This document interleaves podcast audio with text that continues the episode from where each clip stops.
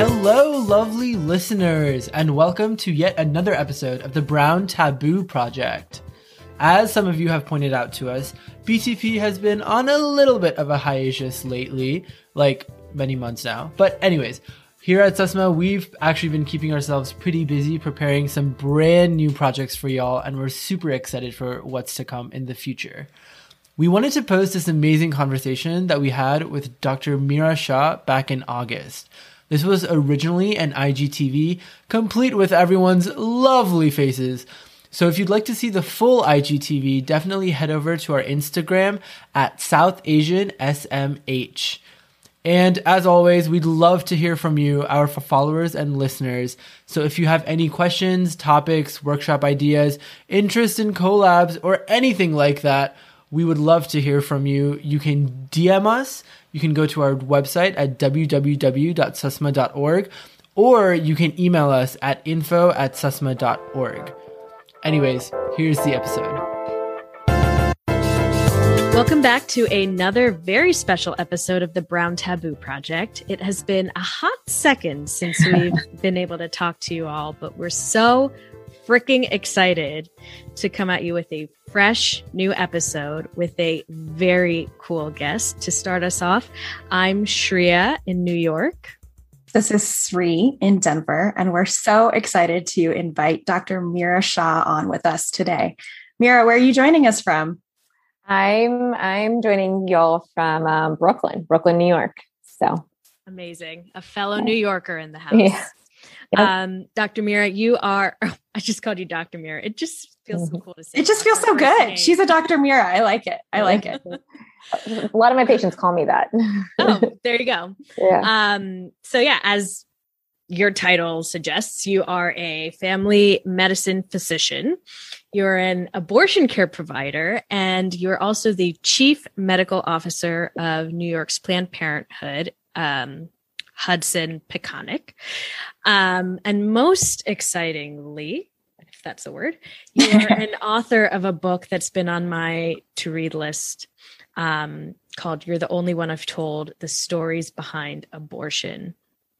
I got to be honest, I've had an abortion, and legit, when I got one, in my like wired frame of mind, I was like, I must be the first brown person who's ever gotten an abortion because I've literally never heard of brown people getting abortions. Um, so it is, it means so much to see you telling these stories and, um, and spearheading this work, um, in, in your own way. So yeah, if you could start it off, start us off with like a little intro about yourself and how'd you get into the abortion game? Yeah, how'd that happen? tell us about tell us your whole life story. In 10 minutes. So so you know i i have always ever since i was little like been slightly my mother always says you were different than your siblings. Um i very outspoken um you know i always I, I always stood up for what i believed was right um, you know, if a kid was being bullied in my elementary school class, like I was there, like defending that that classmate and being very vocal and wasn't afraid. Um, and that has really carried over into my adulthood and into my career. And you know, I've always had such a strong sense of social justice, um, whether it be in social reproductive, uh, sexual reproductive health, whether it be against gun violence, um, whether it be in food scarcity. I mean, regardless of the issue, I have always been issues like that have always piqued my interest and I've always somehow found myself getting back to them and finding mm-hmm. ways to support them. Um, you know, I'd be lying if I said that I became a doctor on my sort of own own will. Um, you know, being a the daughter of South Asian immigrants, you know, there is this sense of you must become a doctor, lawyer, mm-hmm. engineer, right? And so my father's a physician, my brother's a physician, his mm. wife's a physician, right? There's a lot of us. Um, and when when I was going through the experience, I just didn't really feel that it was all that authentic to me. I was like, it hmm. started to become more and more apparent. Like, I really just feel like I'm another Indian person, you know, doing the thing I'm supposed Dang. to be doing. Yeah and right like y'all get that like there is so much pressure um in, in our in our world and but then it was when I was in medical school and a friend of mine said, you know, Meera, you should really look into family medicine. And I was like, what's that? I talked to my dad about it. And he, of course, was like, well, that's, you know, not a great idea. How about like a dermatologist or a radiologist, you know, where. Can I, you know, can I throw in the quick note of was it like they don't make enough? Was that part of the conversation or like the prestige or yeah, totally, yeah, totally. And again, and I love my father and he's, you know, he, I, I, I attribute a lot of my values and views of the world to him and I owe him mm-hmm. a lot. Um, but I do think that he sort of represents sort of this sort of this, you know, global pressure that that mm-hmm. South Asian young people feel to like do the most prestigious thing, do mm-hmm. the most like, you know, like the, the prettiest thing on paper, right? Totally. I was like, uh, okay, like I could become a dermatologist, and that's great. I have friends who are dermatologists, but why? Like that's not authentic to me.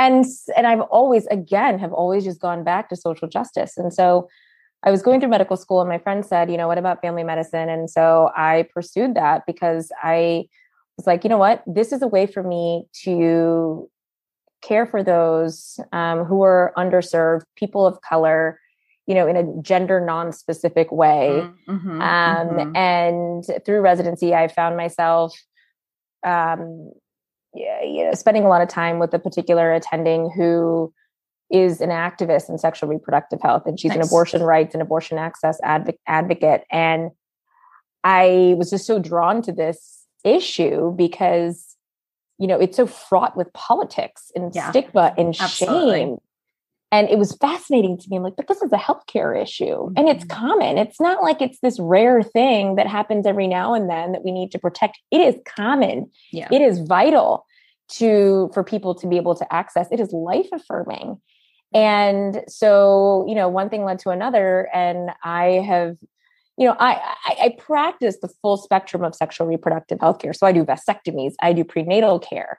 Um, i also do um, tangentially related but very you know very related to the overall mission of my work is um, trans and non-binary care so i provide hormone therapy mm-hmm. um, but I, but you know, a large focus of my career is that um, related to abortion and mm-hmm. doing whatever I can to speak out, to advocate, to decrease stigma, to say the word abortion out loud as much oh, as oh yeah, mm-hmm. oh yeah. Um, and so that's that's sort of in like just a few minutes, kind of how I landed um, in this work. Um, and I and I, I mean, now it's I always say this is my life's work. Like this mm. is this is you know what what I have focused on. And this feels authentic to me, right? Like mm-hmm. I started doing something that just wasn't authentic. And now I, and now I wholeheartedly can say I am proud of what I do and I really enjoy what I do. Um, and it really speaks to sort of my, my desires to always be involved in social justice, even from mm-hmm. a young age. Mm-hmm.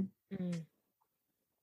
I love that. And I think it feels that that journey of finding your own authentic voice in whatever way that is where you're like maybe i still you know got some of the pressure and pushed into the field or was even introduced to the field, right? Because of a lot of the privilege that we might carry, especially as children of immigrants and um, as South Asian immigrants in this country. But then also being like, okay, but make it Meera. Like, what? How yeah. can I do this? But like, do it in a way that feels authentic to me and empowering to the work that I really care about. Yeah, um, definitely. And I'm I'm so curious to just, I mean, especially in a South Asian context, because I think you know, in the book that you've written, in working with Planned Parenthood, and any of the policy work that you've done, that is working on behalf of marginalized folks, um, trans and gender nonconforming folks, in general, racial ethnic minorities. But then I'm curious, especially in that South Asian lens too, what do you feel like is happening right now, or what are those issues that we need to be addressing within South Asian communities regarding reproductive justice and regarding sexual health um, in larger ways? Yeah. Well, first of all, we need to just talk about it. Um, I, I, after writing this book, or as I was writing the book, I deliberately highlighted the stories of several South Asian people um, because I don't read stories about people who look like me. I don't, you know, see people often talking about, um, you know, having had an abortion um, who look like me, and I, I, since Absolutely. doing this work, have started to hear that, right? Like more and more and more and more people DM me all the time on Instagram, mm-hmm. telling me their story, and they're South Asian identified. People all over the world have like reached out to me, whether it be on LinkedIn, whether it be on Instagram, saying, you know, I've had one too. Thanks so much for saying, you know, talking about this. Um, and you know, I I also care for a lot of South Asians who have I provide abortion care to South yeah. Asian people all the time who, you know, I speak Gujarati, they don't speak any English. And I like now my like sexual reproductive health vocab is very broad. Hell yeah. Go ahead. Go ahead. I love that. started, I would like text my mom and like, you know, I'd be like caring for the patient. I'd be like, Mom, how do you say uterus again? On the side, on the side. Yeah. I'm like, Mom, she and she's like, you know, telling me and how do you say uterus in yeah in, Guj- in Gujarati Garbhashay. wow there's a word wow. that's fantastic yeah. Because yeah. I feel like a lot of times you end up getting the kind of like slightly anglicized pronunciation of whatever, or uh, the slightly like Indianized version of whatever the English word is, which is funny. English word in an accent. Yes, exactly. or so, so then I asked my mom one time. I, this was like years ago. I said, you know, how do you say contraception or birth control? She says, oh, we just say family planning. And, mm. and she's right. Everybody understands that phrase yeah. meaning birth control. Right. Um, so yeah, so you're right. I mean, we sort of say the, you know, the anglicized version of, or, of, or yeah.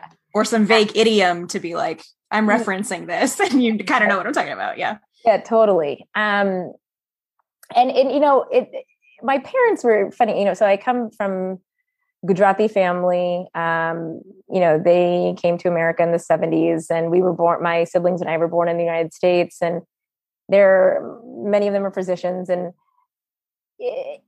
and socially progressive, I would say. And I think that, you know, but our culture isn't unique to this idea that we don't talk about sex, right? Totally. Many right. cultures do. So I'm not trying to say that it's just us that where it's so taboo, so shameful.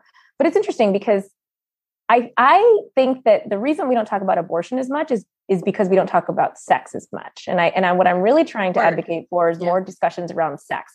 So I've talked to my mom about this. I've talked to some of my aunts about this. And my my mom will even say she's so funny. She's like, "Oh, abortion! Like, of course I support it, but premarital sex, mm, you know what I mean?" I'm like, Stop. "Okay, yeah." yeah. like, I don't know about that where that's some levels of cognitive dissonance right there where you're like what this is okay over here but not that okay over there but i've actually heard that from many women her mm-hmm. age mm-hmm. so my so some of the advocacy that i'm doing is just just encouraging more discussion around sex period. Mm-hmm. um that's what we're here for. Yeah. Which makes me so happy because i think in you know in our culture for the most part it's you know the first time you have sex is when you're when you get married. And of course you should get married right? Like marriage is a must and then sex happens after that right? Mm-hmm. it's oh, it's pretty black and white. And so i want to bend the rules. I want to talk about like well that's not always the case. It's actually most oftentimes not, not the, the, case, case. yeah, yeah. Um, and then there are and yes you know people use contraception but yes not everyone does because it's all about choice. And, and, even if you do, sometimes, as in Shreya's case, contra- contraception fails. But that doesn't mean like, like, all that means is that it's it's common and it happens, and that mm. we should be supporting you know whatever people decide mm. um, around those outcomes that they weren't anticipating. I mean. It's just it, it's so and so and I've talked to my mom a lot about I deliberately would tell her about all the South Asian patients I would see Nice. I would say, Mom, I did a whole abortion in Gujarati again today. Wow. I did this in Gujarati today. And she was like, oh my gosh. And it really opened her eyes to this idea that my people have abortions. Mm-hmm. mm-hmm. Now she's a little activist. She talks to all of her friends about Aww. it. She, she gives copies of my that. book to all of, you know, to like uncles and aunties who come over. And so I really, I do believe in the power of storytelling and Absolutely. the power of finding connections between people like mm-hmm. I could have talked to her about all these other people having abortions, but what really sat with her was the fact that her people have abortions, right? And she could identify with that. Mm-hmm. mm-hmm. Um, so, yeah. Interesting. There is uh, for sure something to be said where the more you just say the word abortion, the more mm-hmm. you talk about it, the more you tell your stories, the more you're like chipping away at this stigma. Mm-hmm. And yet there's also this very real fear that people still face.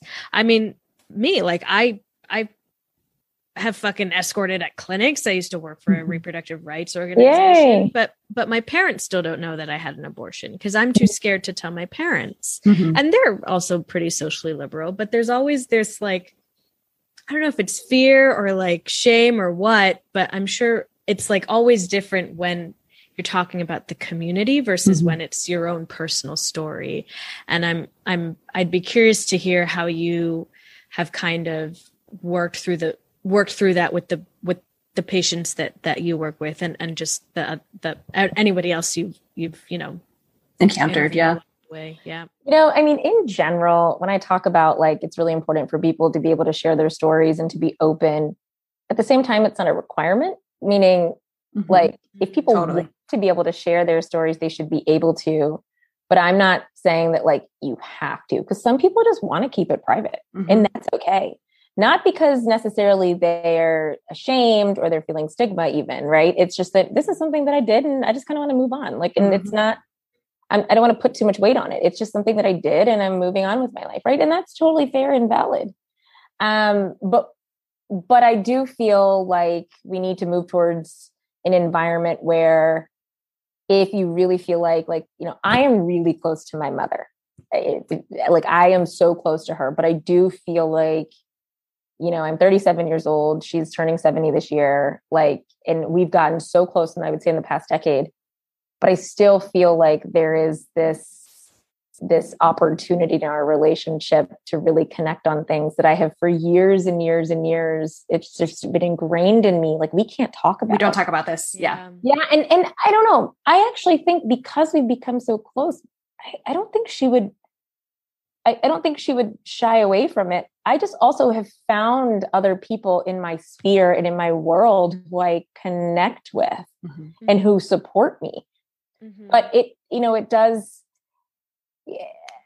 I, I there was a there was a woman in my who I interviewed um, in the book, and she's South Asian. She's Gujarati, and she tells her story and and how her mother told her that she had an abortion Wow. Um, after. Yeah. yeah. Yeah. And so I think that we would, I think that we kind of, it's not uncommon in our culture to just avoid these conversations mm-hmm, mm-hmm. of preconceived notions like, oh God, my mom's to like, chew me out, disown yeah, me, yeah. call me a slut, yeah, like whatever. Judge me or like, you know, not bring me around to like family events. oh, yeah, I don't know. Like the, the list goes on. Of, like, not give me her sari or her jewelry anymore. Yes, like, like the way the way in which like people have been shamed in our culture, like you start yeah. to fear you're going to be an object of that. But I, I I don't know. I hear more and more that like about mother daughters or parent child connecting on on on topics that they that they feel um maybe are are kind of you know not okay that are taboo, I also think, right? That are taboo, that are taboo, and I and I I also think that it's I don't know, I I'm blessed with like many cousins, and I have like older cousins who I've connected with and who I speak to and I talk to about those intimate things, and and so and again, it's like you got to start somewhere, right? Mm-hmm. Like even if you mm-hmm. even if you feel like abortion itself is something that you can't talk about, I feel like most people can talk about birth control like that's that's usually something that folks can get behind and advocate for and talk about mm-hmm. and so it's just finding some common ground. Absolutely. Um yeah. And and also also re kind of redefining this narrative like th- this abortion that i had doesn't doesn't define who i am. It's just a life event right? Amen. Amen. Exactly. it doesn't it, it, can be a really defining experience. I, i'm not saying that it can't but I, I, just feel like people sometimes feel like they're going to be branded by that. And mm-hmm. it's like, mm-hmm. no, yeah. it's just a life event. Just like continuing a pregnancy and having a child is like a life event, right? Mm-hmm. Um, so we need to stop like putting so much emphasis on this this experience as like, oh my God, so and so had an abortion. Okay, mm-hmm. well, so and so also you know this other person just had a kid why why are mm-hmm. why are we treating the two so so so differently but or had any other type of medical procedure that was oh, optional totally totally yeah. yeah like a colonoscopy.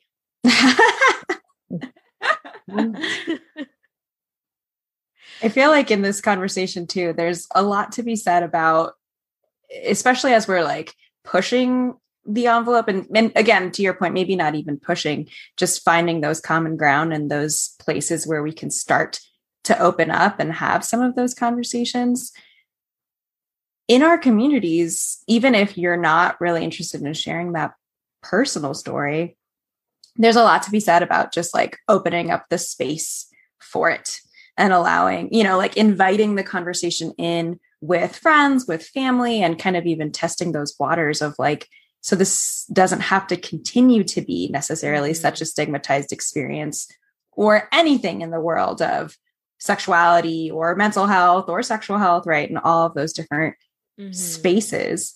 Um, and I feel like a big part of it is people come to us all the time and with that same kind of rhetoric of like, wow, I didn't know other brown people actually cared about those issues mm-hmm. um, or you know were willing to talk about those issues share those ex- experiences. Um, and I just feel like there's so much power in even the work that you're doing in terms of representing that we can be badass South Asians who are out there and you know doing the work but also not just doing it in a head down this is my job i'm just going to be a family physician i'm going to be great at it but like that's it no you're like no i'm out here i'm going to do all these other things and advocate in larger ways. And honestly, that's so inspirational and beautiful to see. Uh, that like you're like, oh, okay, I don't have to be a cookie cutter model minority South Asian. Well, it's really hard too to do this work and not be an advocate. It kind of goes with the job. Yeah. You find yourself so angered by the headlines, so troubled by the misinformation that is out there and that you you know you read and I'm like, and I know the truth. I am in that exam room and I know exactly what's going on. And I know yeah. like what that, you know, I, you know, I, I, the patients are telling me like their stories and, mm.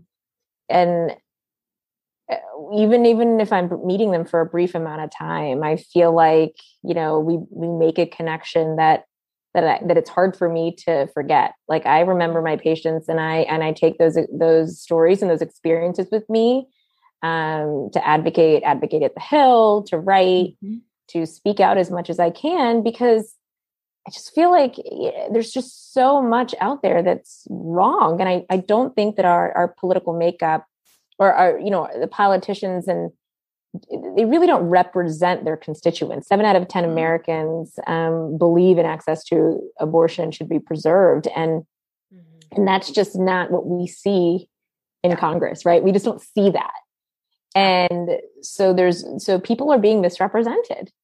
And so i i i, I feel like it's really hard to keep my mouth shut. Um i love that. Go ahead keep it open. Do the yeah. do, do what we got to do. Yeah. There's actually there's a really wonderful um poem by Rabindranath Tagore. We're Bengali, so obviously we have to um, and uh, it's called Ekla Cholore, and the second stanza essentially translates to like if everybody is keeping their mouth shut, you speak up alone. Yeah. Um, I, I love that. Tattooed on my arm. This is oh my god, I love that. in my in my parents' handwriting. Parents' handwriting. Is that so cute? I have my mom's name tattooed on, or sorry, my name tattooed on me, and it's in my mom's handwriting. Nice. Yeah. Oh my goodness. Yeah, yeah. in Gujarati yeah but yeah i feel like and i'm sure you you'd find this sentiment in like many cultures mm-hmm. um but but it is like it is also just something i guess unique to any kind of community that is underrepresented that at one point or other they are going to have to speak up for themselves um, but the impact that follows is will will mean so much to so many people that absolutely it's, it's worth overcoming that fear. That said, mm-hmm. it's hard to do, but mm-hmm. it's also necessary to do. And anyway, we're just standing your courage right yeah. yeah. It's those ripples. It's those yeah. ripples that like really actually do tend to make waves over time. Like I yeah. Mean, it, it makes such a difference to know that like you're literally the first South Asian abortion doctor I've ever met. or like that I know. Like literally you're the only one I know. And that makes such a difference. Um and I can only imagine how that may feel for some of the people tuning in, mm-hmm. um, watching now or or listening to this later. Um to hear us talking about an experience maybe they've gone through or they've maybe helped a friend go mm-hmm. through mm-hmm. or something they're struggling with who knows um, but just to hear it heard and and addressed by people who look like them make mm-hmm. make uh, I don't know. I keep saying make a difference, but I don't know what else to what other. No, it and it does make a difference, and we know there's some studies to show that you know if your doctor or your provider looks like you, you have better health outcomes. It's because totally. It's like you know there's a way in which you know I can establish a rapport with a, a South Asian patient that maybe someone else may not be able to, and that person may that other provider may provide great care.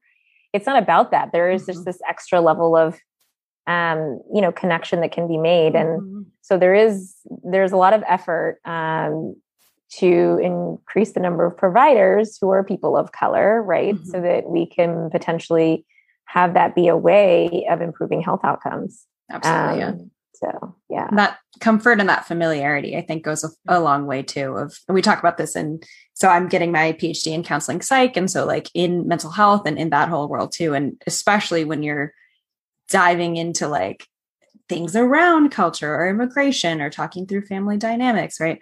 All those pieces where you're like, okay, if I don't have to waste like three whole sessions to kind of get you up to speed and just let you know, even if you kind of yeah. in some way can understand it. Um, I will say on the flip side, there's a lot to be said about, we've talked about this before of sometimes you feel more intimidated when it's someone from your own culture or yeah. they kind of like assume that they know what you're talking about and then you've had very different experiences because there's millions and billions of us so we have yeah. different you know worlds and mm-hmm. all that too but there's a lot to be said about just in, especially as it comes to you know fighting these brown taboos and really just getting at it in terms of stigma and advocacy being able to see that you're not the first one or the only one who's worried about this or has experienced this that definitely goes a long way.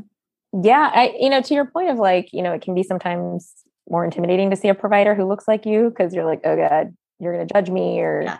Yeah. all of the stereotypes that go along with this culture are going to be projected mm-hmm. onto me mm-hmm. in this mm-hmm. moment right and so and i'm acutely aware of that so if i see somebody who is of south asian descent i like try and dismantle some of those like concerns that aren't even probably that, that usually aren't vocalized mm-hmm. but Absolutely. i just know that they yeah. can exist so i will you know, just immediately just like speak them with confidence and talk about what's going on and yeah. you know what I mean, normalize it. And yeah, I, I had a patient the other day who was a who's a physician and who's South Asian, and she insisted on coming to me solely for the fact that I am South Asian. And she's a physician herself, and like, mm-hmm.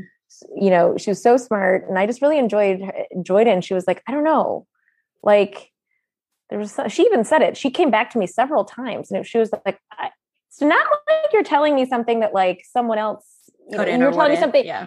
yeah couldn't or wouldn't or you're telling me something that's unique to, but I just feel more comfortable because yeah. you yeah. are you're Indian. So yeah, yeah which I, I get. Mm-hmm. It's like, yeah, please come still see me. I, I enjoy seeing you. So so I will say as we close out here, I think something that I'm really curious to hear and that I'm betting our community and our listeners would also be interested in hearing from you is just like in general Wonder Woman status of like mm-hmm. balancing all of these things at once. Um, of course, not everybody, in fact, most people are not providers or they're not physicians. Um, but I'm curious about just kind of taking any of the lessons that you've learned in terms of how to balance being able to do whatever your you know day job is and what that looks like but then how to like make it you and bring in the values that you want to as it relates to you know social justice or um, just towards multiculturalism in general right? Um, whether that's specific to reproductive justice health access health equity etc um, yeah just any like quick tips or tricks or just how you feel like people can bring some of that into their own lives or what they can get involved in, even if they are not um, in the medical sphere themselves?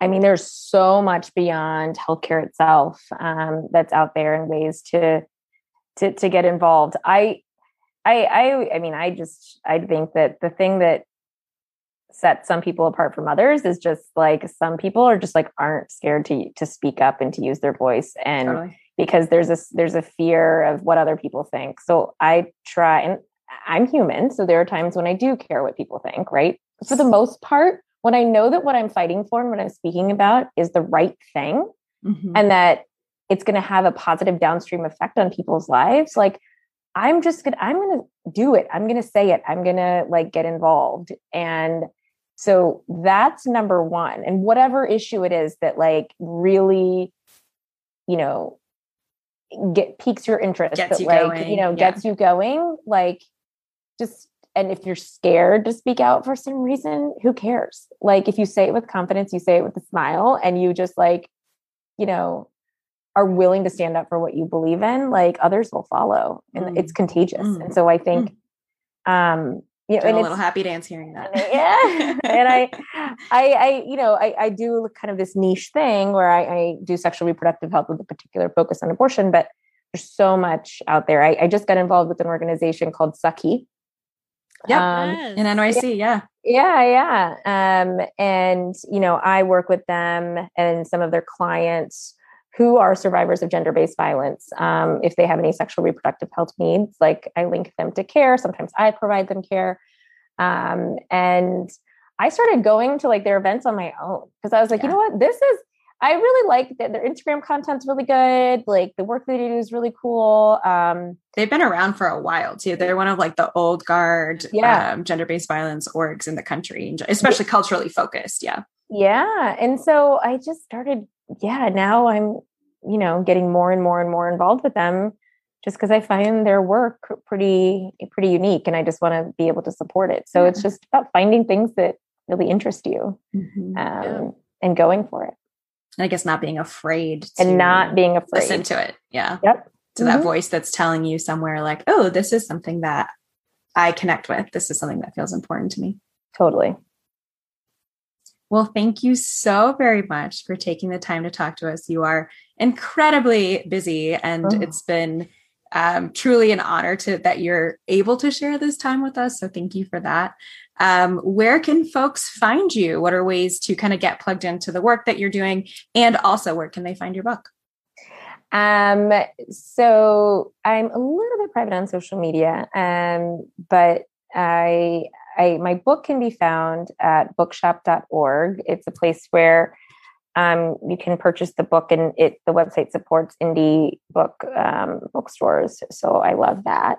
Nice. Um, and I am the chief medical officer of Planned Parenthood. So following Planned Parenthood on Instagram, um, following um, Planned Parenthood Hudson Peconic on Instagram. There you go. Um, Sakhi um, on Instagram. I'll give them a shout out. Um, as well as other reproductive justice organizations such as SisterSong, um, mm. Whole Women's Health Alliance. I sit on the board of. Um, it's a it's an it's a there are a set of independent um, abortion providers in conservative states. I actually fly to Indiana periodically to provide abortion care yeah. um, um, with Whole Women's Health Alliance, and now I'm on their board. So following them on social media is really it's it's a great idea. Physicians for Reproductive Health is another organization that I do advocacy with, um, and they're always, you know, putting things on social media that you need to know in the moment. So nice. um, love it. Yeah. Well, we will tag all of those folks, yeah, in there so that you can get Meera's rap sheet of like everyone who's awesome to follow. yeah, yeah. Good to oh, know. Well, thanks so much for having me. Yeah, it's been so great to connect. incredible. And, yeah, honestly, let us know at any point for anything that we can help amplify because I think folks need to hear this and we all need to collectively work towards getting it out there more and more. So thank you. Yeah.